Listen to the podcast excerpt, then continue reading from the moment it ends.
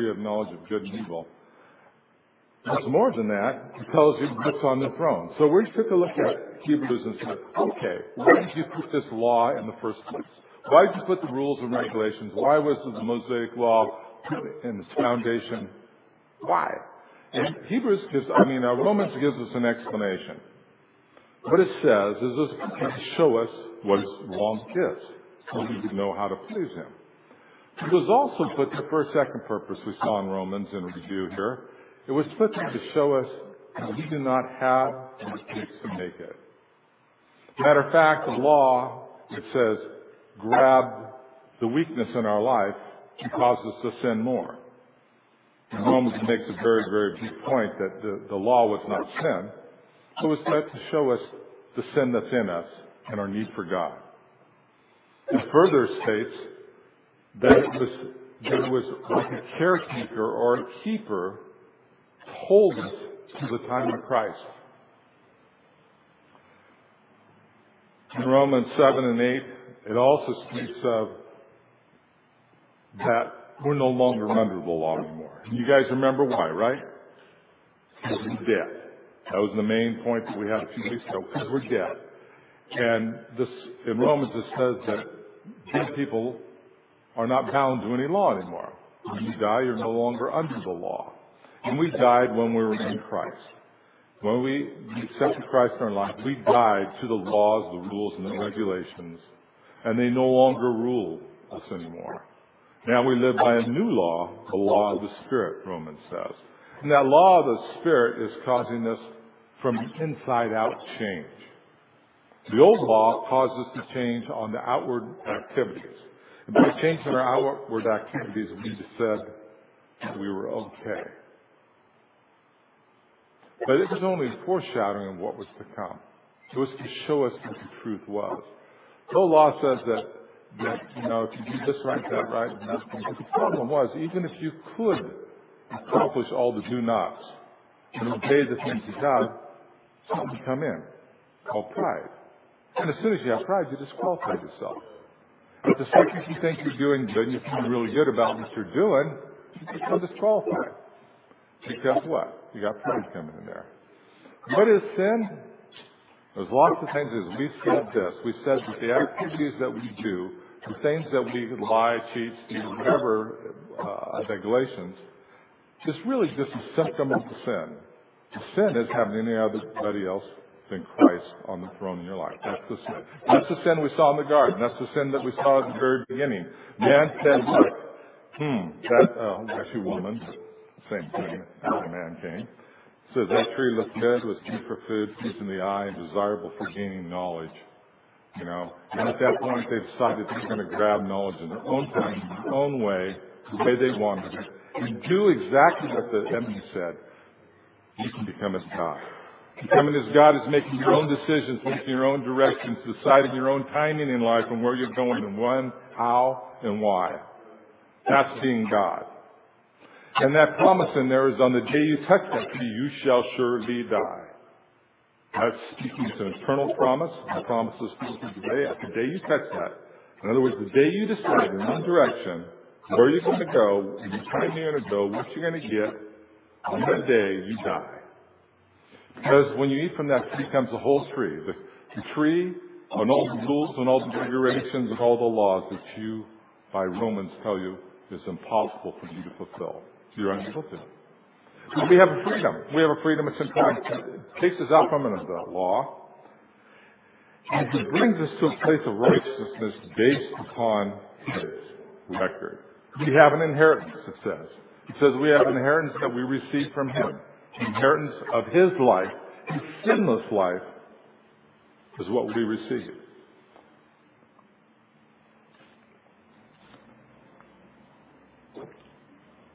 So the law was only valid as long as we lived, and we're no longer. We have inheritance now, and we have resurrection in Him.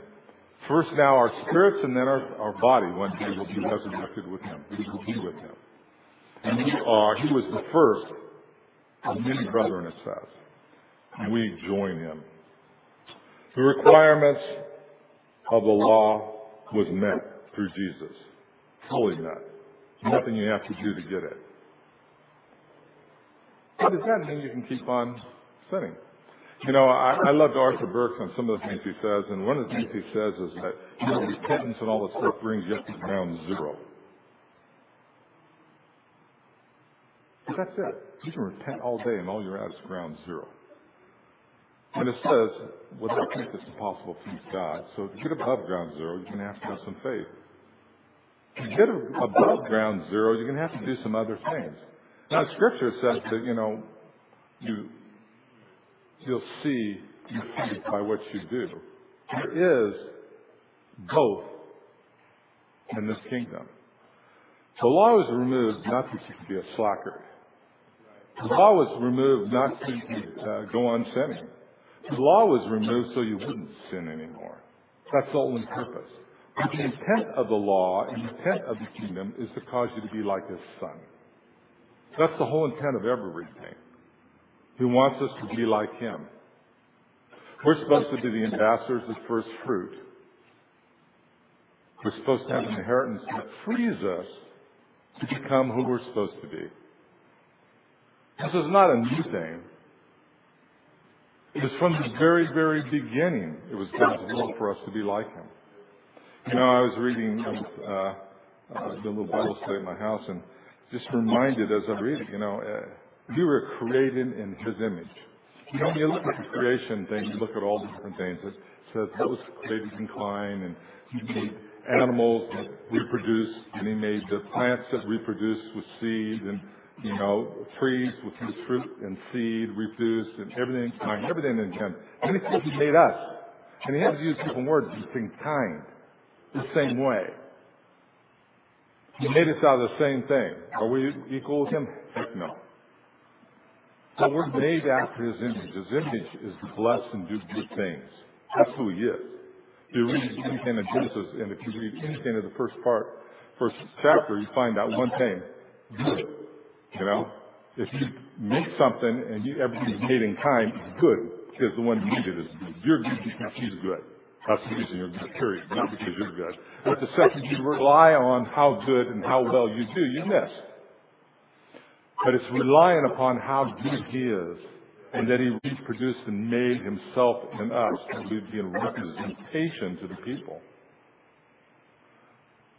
Now, if we kept on sinning, we weren't a very good representation.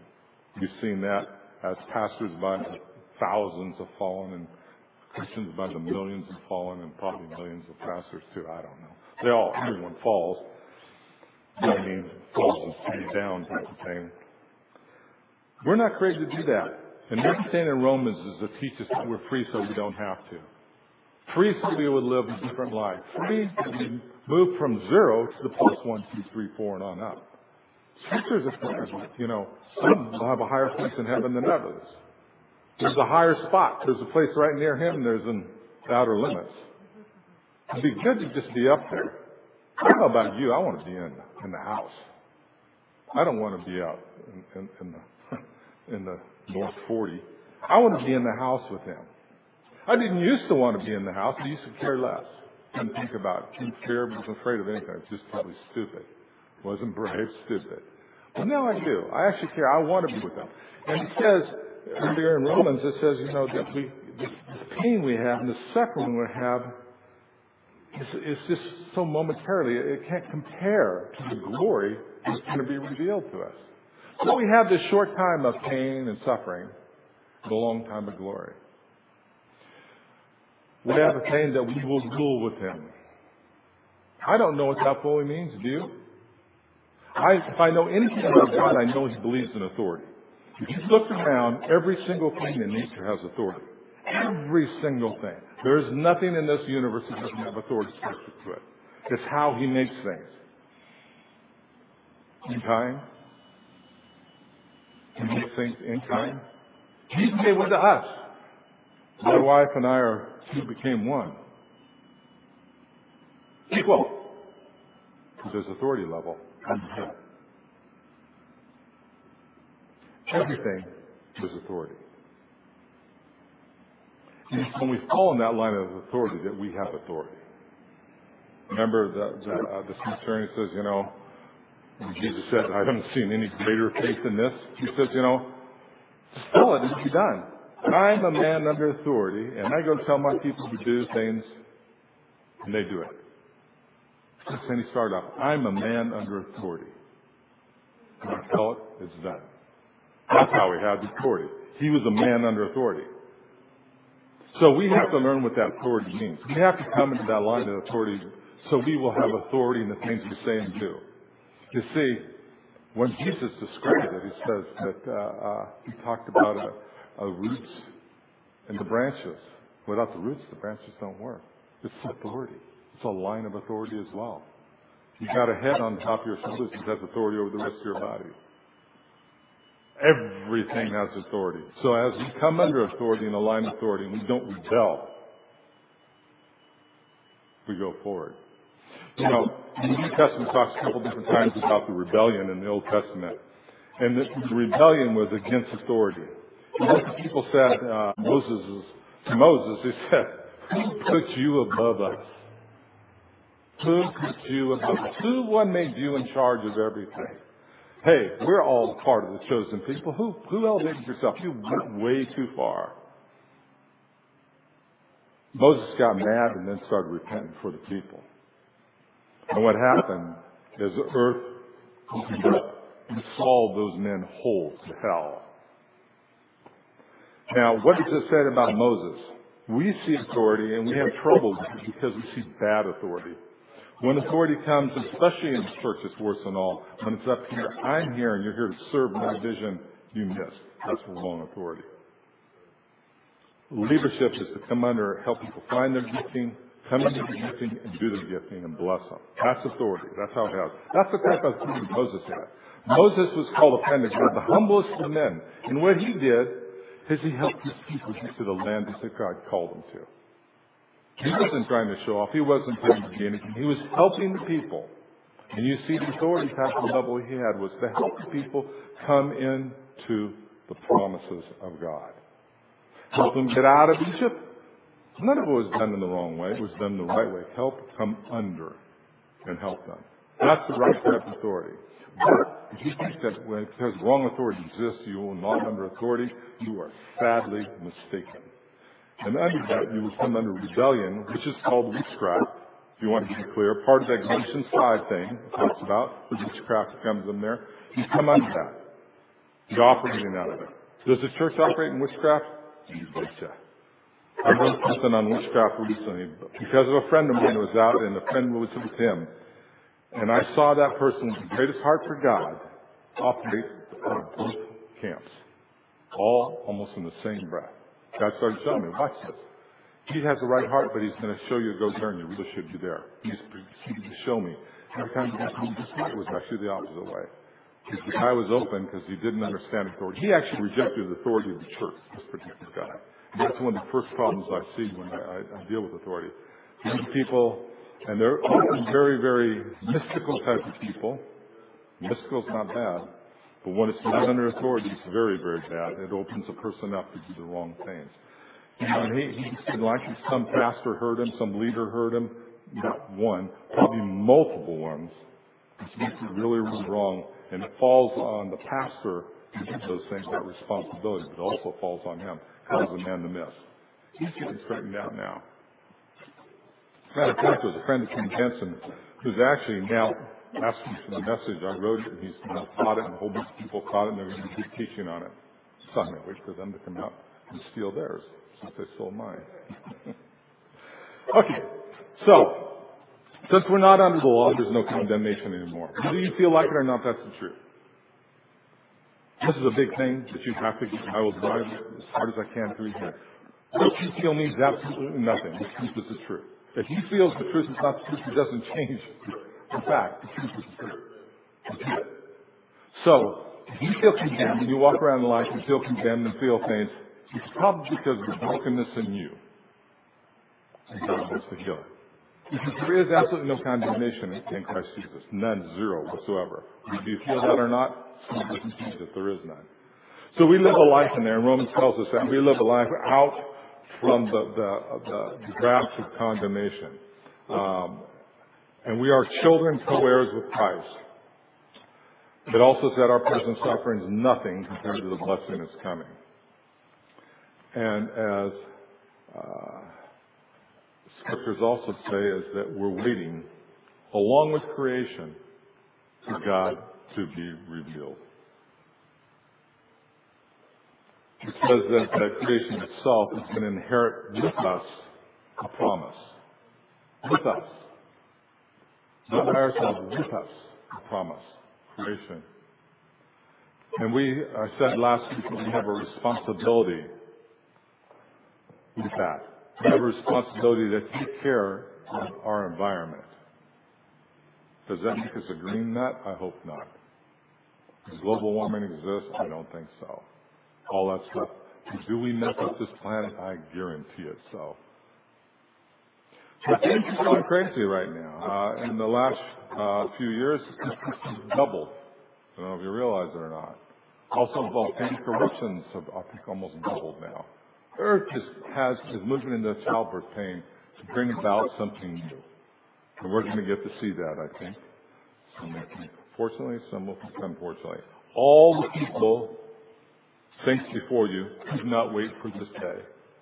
They thought they think we are so blessed with what we're about ready to see. You know, they had a different take on life than we've had. You know, they didn't have the instant thought. And they understood very clearly the cross and suffering.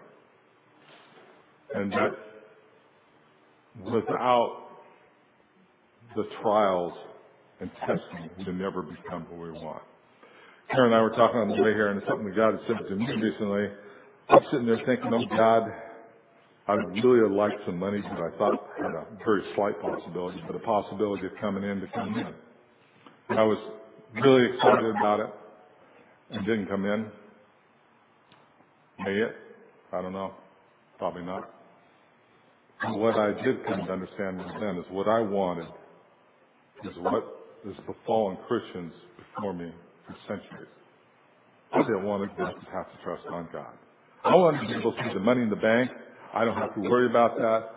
Everything's cool. I can do what I need. I'm going to do all these spiritual things. Great. Now, which is true. I think I would do the right thing.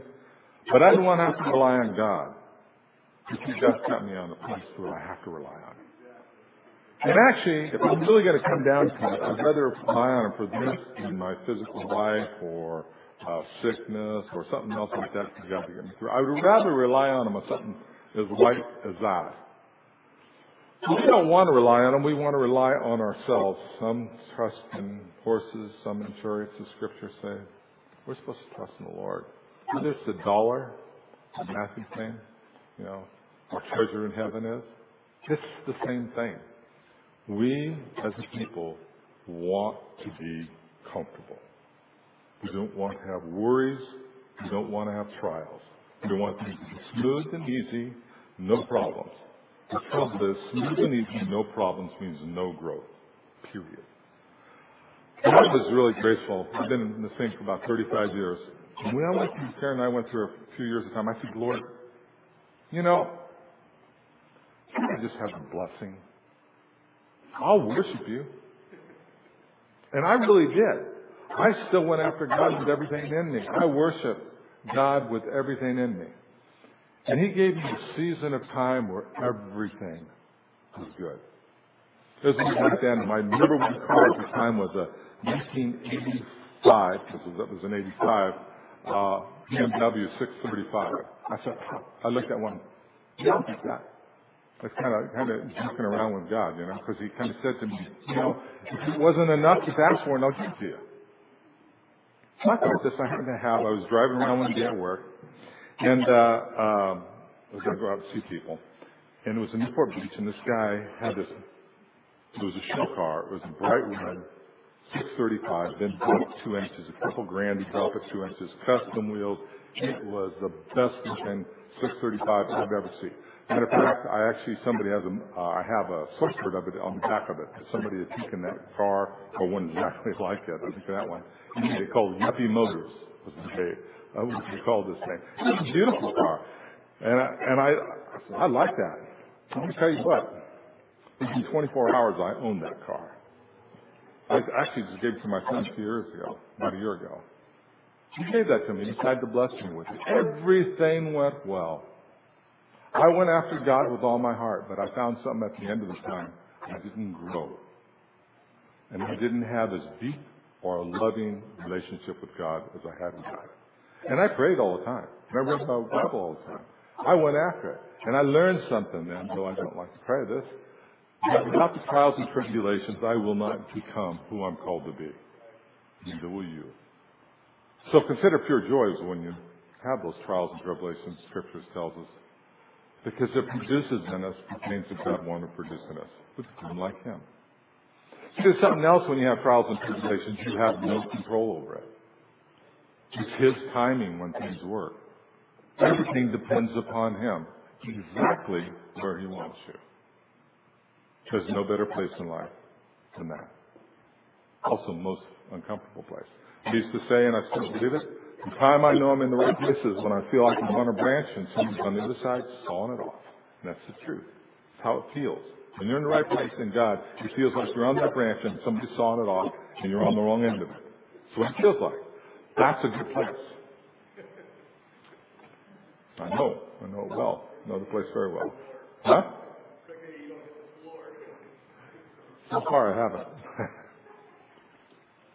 Yeah, but it's a good place to begin. That, that, that desperation, trust in God.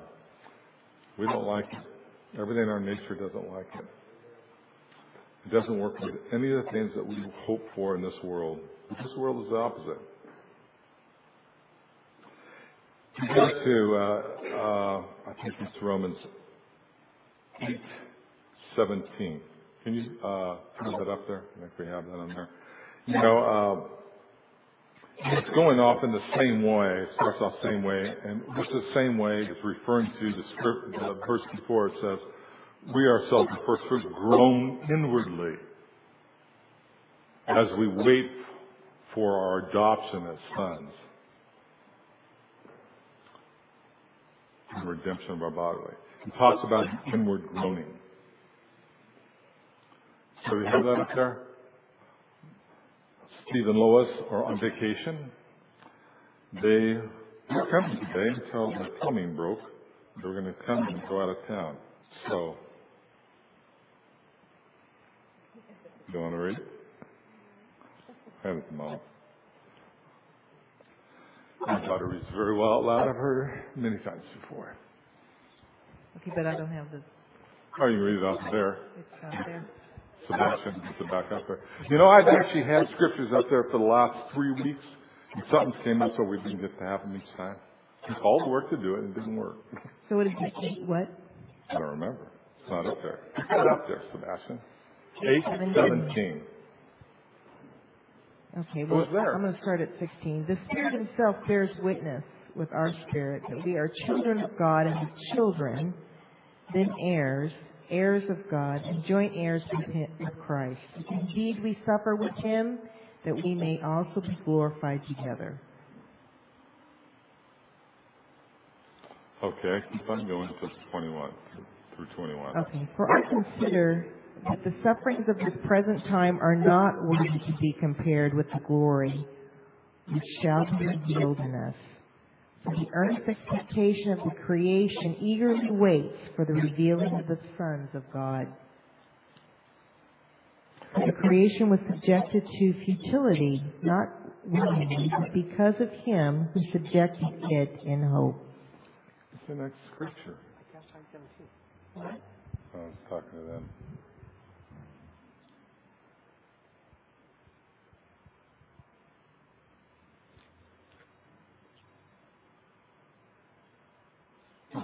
Not in there. I'm a bad guy.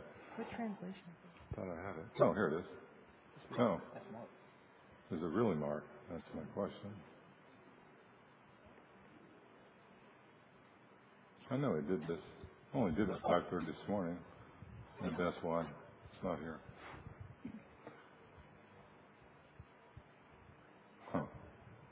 That makes me crazy. Oh, well, hopefully we get some of the other ones in there. Okay. So, what we have here. Co-heirs with Christ. Spirit helps in our weakness. Spirit himself intercedes for us with groans that words cannot express. Is that what we're on? Is that what we read? Huh? I'm going to read this. I'm going to read it in this version. I don't know what the other version was, and I don't know if we read the same thing because I was distracted. Now, if you are children, we are heirs, heirs of God, co-heirs with Christ. If indeed we share in his sufferings, in order that we may also share in his glory. Consider what you present sufferings are not worthy of comparing the glory that will be revealed. Creation waits eagerly with expectation for sons of God to be revealed. Okay. Um, throw up 22. Oh, I meant 26. In the same way, the Spirit helps us in our weakness. We do not know what we ought to pray, but the Spirit Himself intercedes for us with groans that words cannot express. And He who searches our hearts knows the mind of the Spirit, because the Spirit intercedes for the saints in accordance with God's will. Now, this is speaking of groans inside. I, don't know the desperation, the pull, all the different things that you have going inside of us to cry out for the things of God. This is the same way as we wait for adoption. It's the same way as the earth waits for God, children, us to be revealed. Revealed. Have you been around here for a while, guys? Yeah, why does it say be revealed? Did you think about that? Because we have to become who God called us to become. We have to, creation is waiting for us to become true sons of the living Father. It's waiting for us to become what God intended for us to be. It's waiting for us to become the expression of Christ on this earth. That is the season, that's the time that we're moving into. All through the centuries,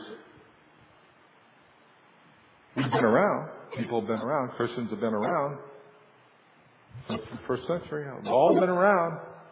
Why is it now waiting? It's waiting. Everything's waiting for us to become who we're called to be. That means we get to be changed to become something far greater than we've ever seen. Something that goes way past who we are. We really become like Him. Now, if what I said before is testing trials to bring those things about, then guess what you're going to get? Testing and trials. Running from them will not help you. We are, through the testing trials, and through the groaning and cries of our heart, are not ready to become what God's called us to be. That's exciting news. That means you have to wake up. Can't be in uh, slumber. The whole church is in a slumber as a whole. It's got to wake up. We have to wake up. We have to become everything we've been called to be. We have to become that what God said we are to be. And we will become that because it's not dependent upon us. It's dependent upon God. Justin says here, helps us in our weakness. And that word, weakness, means frailty and immoral shortcomings. I'll give you the exact one evilness of mind and body. By implication, by implication, implement, I can't even say it. Implication, a moral frailty. Spirit intercedes for us with groans the words cannot express. He who searches our hearts knows the mind of the Spirit because the Spirit intercedes in accordance with God's will. So, in other words, you have a Spirit of God that lives in you, knows the end, knows what you're to become, and intercedes for you that you become that. Now we're familiar with tongues, you know, and this, this is probably some of that in there, but it says what words cannot express. Tongues are words usually of angels and men, so I have to it goes past that. But we understand the concept. The concept that we find here is the Spirit of God living in us knows our needs, knows the will of the Father, and intercedes for us. So, that would tell an intellectual person, or that when you have the groans in you, rather than fill them with telling God your wants and list the things that you'd like to have, it might be a good idea to sit still before the Lord and let the Holy Spirit intercede for you. That would be a piece of wisdom you know, most most uh, most people think that prayer is a list of words towards God. It really isn't. It's really being quiet before Him and allowing Him to speak. If He's God, we're not. That type of thing. We are not God, even though we like to be there. Look at Mark 16, 17. You got that one? Okay. Can you read that? And these signs will accompany those who believe. In my name they will drive out demons. They will speak in new tongues, and they will pick up snakes with their hands. And when they drink deadly poison, it will not hurt them at all. They will place their hands on sick people, and they will get well. Does that sound like us? Sometimes. Is that God's intention? He says that this is what will mark us from the rest of the world. It also says our love will too. Everything in the Bible is attention. Remember, it's not it's not one or the other. It's attention. It's in our love this thing happens. You know, it's out of a place of love. But it says that the Spirit intercedes for us. That's why Paul says uh, uh, uh, in 1 Corinthians 14, uh, I thank God that I speak in tongues more than all of you. But in the church, I'd rather speak a few intelligible words and instructions than 10,000 words of tongues. Tongues important, yeah. The church is not the place for it unless you're going to have someone interpret it. I don't want to go into teaching on tongues right now. But what I want to draw your attention to is speaking in tongues is something you should do on an on a, on a ongoing basis because it's the Spirit of God interceding for you. And since He knows what you need and where you should be and what's in the way, remember, there's a place here and here. There's something in the way from here to here. The Holy Spirit knows what that is and will help remove it. That's what He does. He will pray and intercede that those blockages, whether they're past hurts, present blocks in your physical life, or spiritual things that keep you from the things and the calling of God. What's the calling of God? Thank you. Someone's got it. Be like Him. That's what we're called to be. So the Holy Spirit speaks in tongues. He speaks in groans and help us to become what we called to be, which is like Him. That's the thing. That's the call. That's the thing that we're looking for. It isn't to be the biggest church. It isn't to be the biggest preacher. These are my things. It isn't to be uh, uh, the biggest healer. Uh, it isn't to be the biggest prophet. All these other things that we think about and go after and we're nuts. Just to be like him. Whatever that means. And me be the person moving the chair. I have a feeling if he was in here right now and he wasn't up here speaking, hopefully he'd be up here speaking, he'd be putting the chair in place. That's who he is. I'll be the greatest to serve them all. That's how he described the authority. Isn't that interesting? The disciples were fighting over who's going to sit next to him, who's going to have the highest spot, who's going to be in the place of authority. And that's getting the seat on the left and the right. It was an argument for authority. That's who's closest to him and who has the biggest authority thing. That was the deal. That's what they wanted. And he says, no, you want to be first, you got to be serving them all. You've got it all wrong. You don't understand authority in my king. The opposite of the world. Remember the apostles, men of authority? He says, are we least in the kingdom? You know, we pushed around all day. We're, our things are going lousy. All kinds of good things are bad. Things are hard. Oh, who laugh? Apostle, they were first. Jesus. Authority. Okay. Then we're going to get to a scripture I love personally. Read 28 through 30.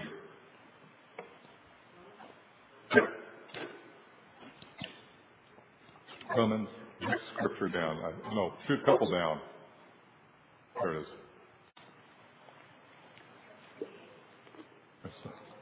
Well, I'll read it. I guess I shouldn't do it at 5.30 in the morning, moral of the story, huh? Okay, uh, 8.8 through 30. And we know that in all things, in all things, all things, as John Wimber used to say, and I looked up all, and it means all. in all things, God works for the good for those who love Him, who have been called according to His purpose. For those God foreknew, He also predestined to be conformed to the likeness of His Son that we might be the firstborn among many brothers. And those he predestined, he also called. And those he called, he also justified. And those he justified, he also glorified. Wow. What does this mean?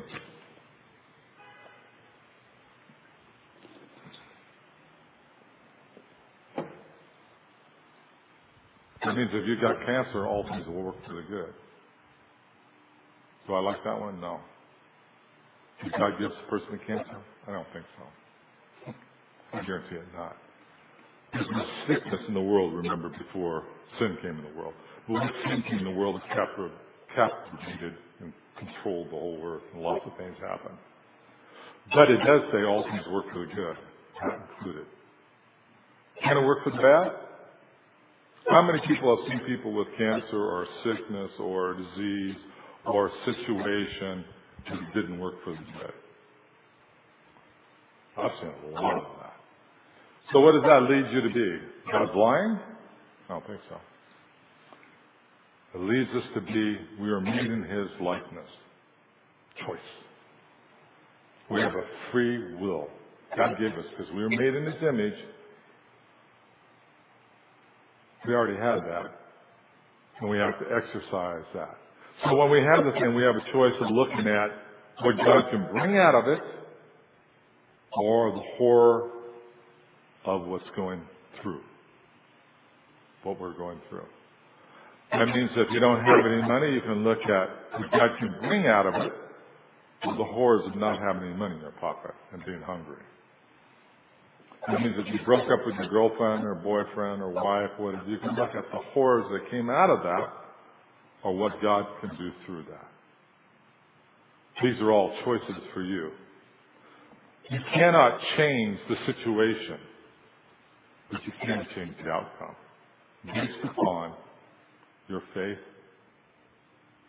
That's right, faith. Do you believe God has all things under control? That's a hard one to prove in the scriptures, by the way.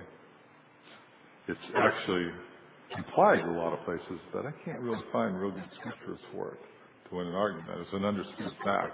He does. Do you believe God's a good God? You can find that one easily. He created you for His purpose? Yeah, says that clearly. So we have a choice when things come in our way, how we're going to deal with it and what's the outcome of it.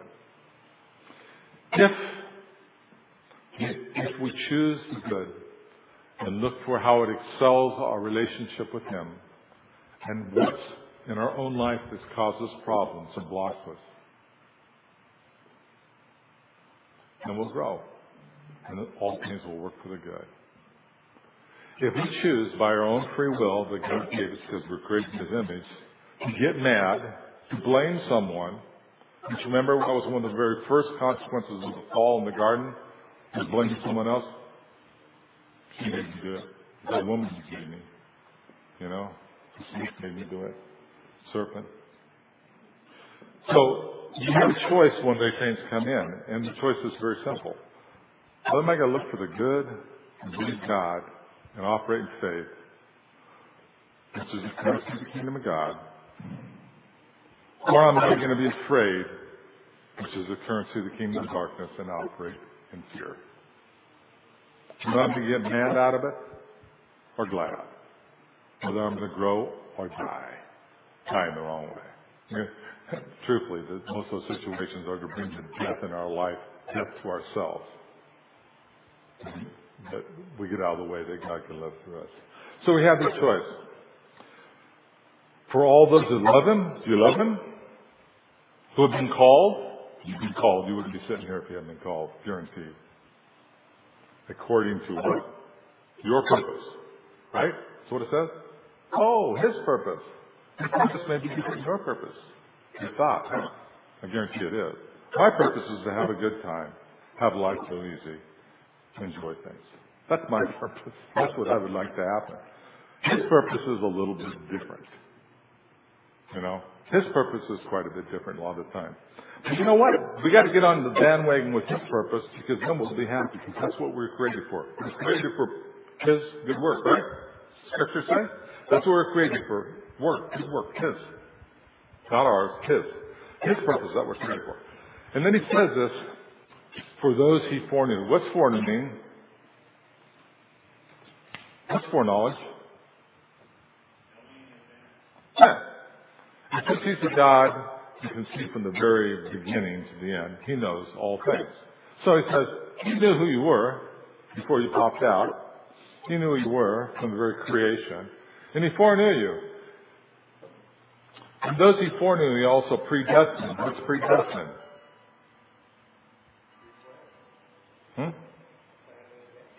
Yeah, it's actually set limits. I found that interesting. I never knew that. He doesn't really need to set limits to have a certain outcome. Do you like your limits being set? He does it. It's part of it. He predestines. So when you find yourself fighting against authority sometimes, the different limits that you have, you find yourself fighting against him and the purpose that he has in your life. And it can also change some of the things and how they come out in your life. You know, we're to go along with his purposes and his plans and his timing by his way of doing things, not our own. His purposes is to come under authority of the Son and one another. One another. And different people in authorities in life. Go along with that. If you're in the wrong authority, get away from it. Ask the Lord to release you.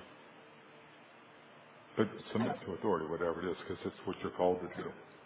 And though he foreknew, he also predestined to be conformed in his likeness of the Son, that he might be the firstborn of many brothers. So, we predestined to become like him and to look like him and be part of the brethren with him. That's the purpose that we have. That and fulfill the different things that he's called us to do. That's what he's called us to be. So, all things work for good for those of that. All things work for those that love him, have been called according to his purpose. He's predestined us to become the likeness of the Son to be one of many brothers. Those he predestined, he also called. He also justified and also glorified. Do you feel we're glorified? I don't, often. But that's one of the things we hear and yet to come. Different times we taste the glory that comes through Him. The presence, the joy, the, the flow of the things. Uh, uh, he says that if we wait on Him, in due time He'll lift us up. That may be at the end of time. It may be sometime in the meantime. I don't know. For different people, it be different things. Just waiting on Him, and it's His time schedule that is to be brought about. Not ours. This is contrary to our thinking, theology, and most Christian thought. But it's consistent with the scriptures teach. That's what I want to go to. So those he predestined, he called. He also justified. He justified through his son. And our glory is found in him, isn't it? That's the part that comes through. Let's see if I want to go to the next part. Ooh, it's kind of a big piece. I think I will try it a little bit, using it a little bit. That's good. What do you think? Okay, let's go to the next scripture then. Where are we at? Uh, Romans 8, thir- oh no, it's not 831. Is it up there? Yeah, eight thirty-one's up there. What does it say? Hang on, let's see if I got it.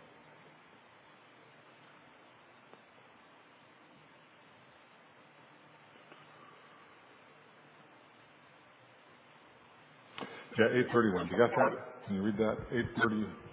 What then shall we say in response to this? If God is for us, who can be against us? He who did not spare his own son, but gave him up for us all, how will he not also, along with him, graciously give us all things? Okay, so God's for us, then nobody can be against us, it says. He didn't spare his own son for our lives. He didn't spare his own son that we could become like him. He didn't spare his own son that we could become in his image. That's how serious he is about you becoming who God called you to be. That's how serious he is about you becoming sons of the living God. He's absolutely deadly serious about it if you want to get down to that. Will He not give us everything? Well, He didn't withhold the Son. That we become like that. He will give us everything. What did we have from the very, very beginning? Do you remember? He went to the garden. If you read chapter one, I mean, guys, some of you were here when I uh, and forgot, and some of you were never here to hear it. Go read Genesis 1, 2, and 3. It's the foundation of the whole Bible. It's the foundation. You don't get that, you don't get anything. You don't understand that, you can't understand the New Testament very well. That's why he gave a revelation to the Jewish people the Torah in the first place. And then he built upon it. It's essential to our understanding of who we are and who it is. In the garden, he actually gave every single thing creation to man. It was a present. We didn't even have to work for it. The water, all we had to do is kind of eat it. Every tree was there except one for us to eat. He said it had its name every animal. He says, I give you all this. He says every plant and stuff, I give it all to you. He gave us every single thing. In other words, you know, the game in life, who has the most wins in the end, as the world says, we have it all. Every. There was nothing on heaven and earth that we didn't have. Every fish in the sea and everything else was ours. Everything. And what did it do? He gave it up so they could get in their own way. That's what Adam did, and that's what you and I did. We gave it up so we can do it our own way. But his original intent was every single thing there was in this earth was ours. He owned it all. Every bit of it. So will he give us everything? Yeah, he did once before. Will he give it to us again? Yeah, he will. If you decide not to be God and rule your own life. At the moment you try to rule your own life make your own direction, do your own timing, you've tried as Adam did. You touch the tree of knowledge of good and evil, and that day you shall surely die. The day you do it, you do. And what happens then? You reap a certain harvest. And that certain harvest is very clear. That's the Galatians 5 1. When it says, you know, the, uh, all the different rotten things that you really don't want to have in your life, that's the one. At least Galatians 5. Throw out Galatians 5. It's the second last scripture there. To remind you of this. Keep the second last one. Acts of sinful nature obvious, sexual immorality, impurity, debauchery, idolatry, and witchcraft, hatred, discord, jealousy, fits selfish ambition, selfish ambition, selfish ambition, selfish ambition, dissension, faction, envy, drunkenness, orgies, and the like, I warn you, as before, that those who live like this will not inherit the kingdom of God. That's the tree of knowledge of good and evil. You're going to run your own life you will have that in you. If you run your own life, remember, if you go to the run your own life, you're saying, I don't need the king. I don't need the tree of life. I, I'm going to choose my own way. I'm going to be my own God. And this will come to some degree in your life. And if you're under that, that law, that rule, one sin's enough to cause you death. Any one of them. You ever been ambitious? Ever had attention? Any one of them? One of them causes death. Sin, one sin's enough to death. To the next one. This is the tree of life. But the fruit of the Spirit is love, joy, peace, patience, kindness, goodness, faithfulness, gentleness, and self-control. Against such things, there's no law. There's no law on us because we're not under that. We're coming under what? The other tree. The, those who belong to Christ Jesus have crucified the sinful nations with its passions and desires. Since we live by the Spirit, let us keep in step with the Spirit. Let's do the Spirit says. So it's very, very simple. The whole scripture, the whole law, the whole rules, the whole kingdom, the whole Bible sounds in those two things. Which tree you eat from? You decide. You eat from the one that you make your own decisions, you'll get the first scripture. One from God, you get this one. This will be the fruit. You know, you eat a fruit and you taste it. You know where it comes from. An apple comes from an apple tree. A pear comes from a pear tree. You eat this stuff all day, you know which tree's in there. Father, I ask that uh, these things would be cemented in our hearts, that we would, it would be so clear that we couldn't miss it. That the understandings that you want to bring forth would be so stellar and so clear and so beautiful that we would only want to eat from your tree. That we would understand that the kingdom is about you and your glory. And the kingdom is about bringing you glory. And the kingdom is about hearing and obeying, what you son said, I only do what I see my Father in heaven doing. Let us that be who we are. Help us to be in that place that we abandon those other things. Help us become the fruit and produce the fruit in our life that goes with righteousness. Righteousness is the right relationship with you. Let that be the fruit that becomes from the tree in our life.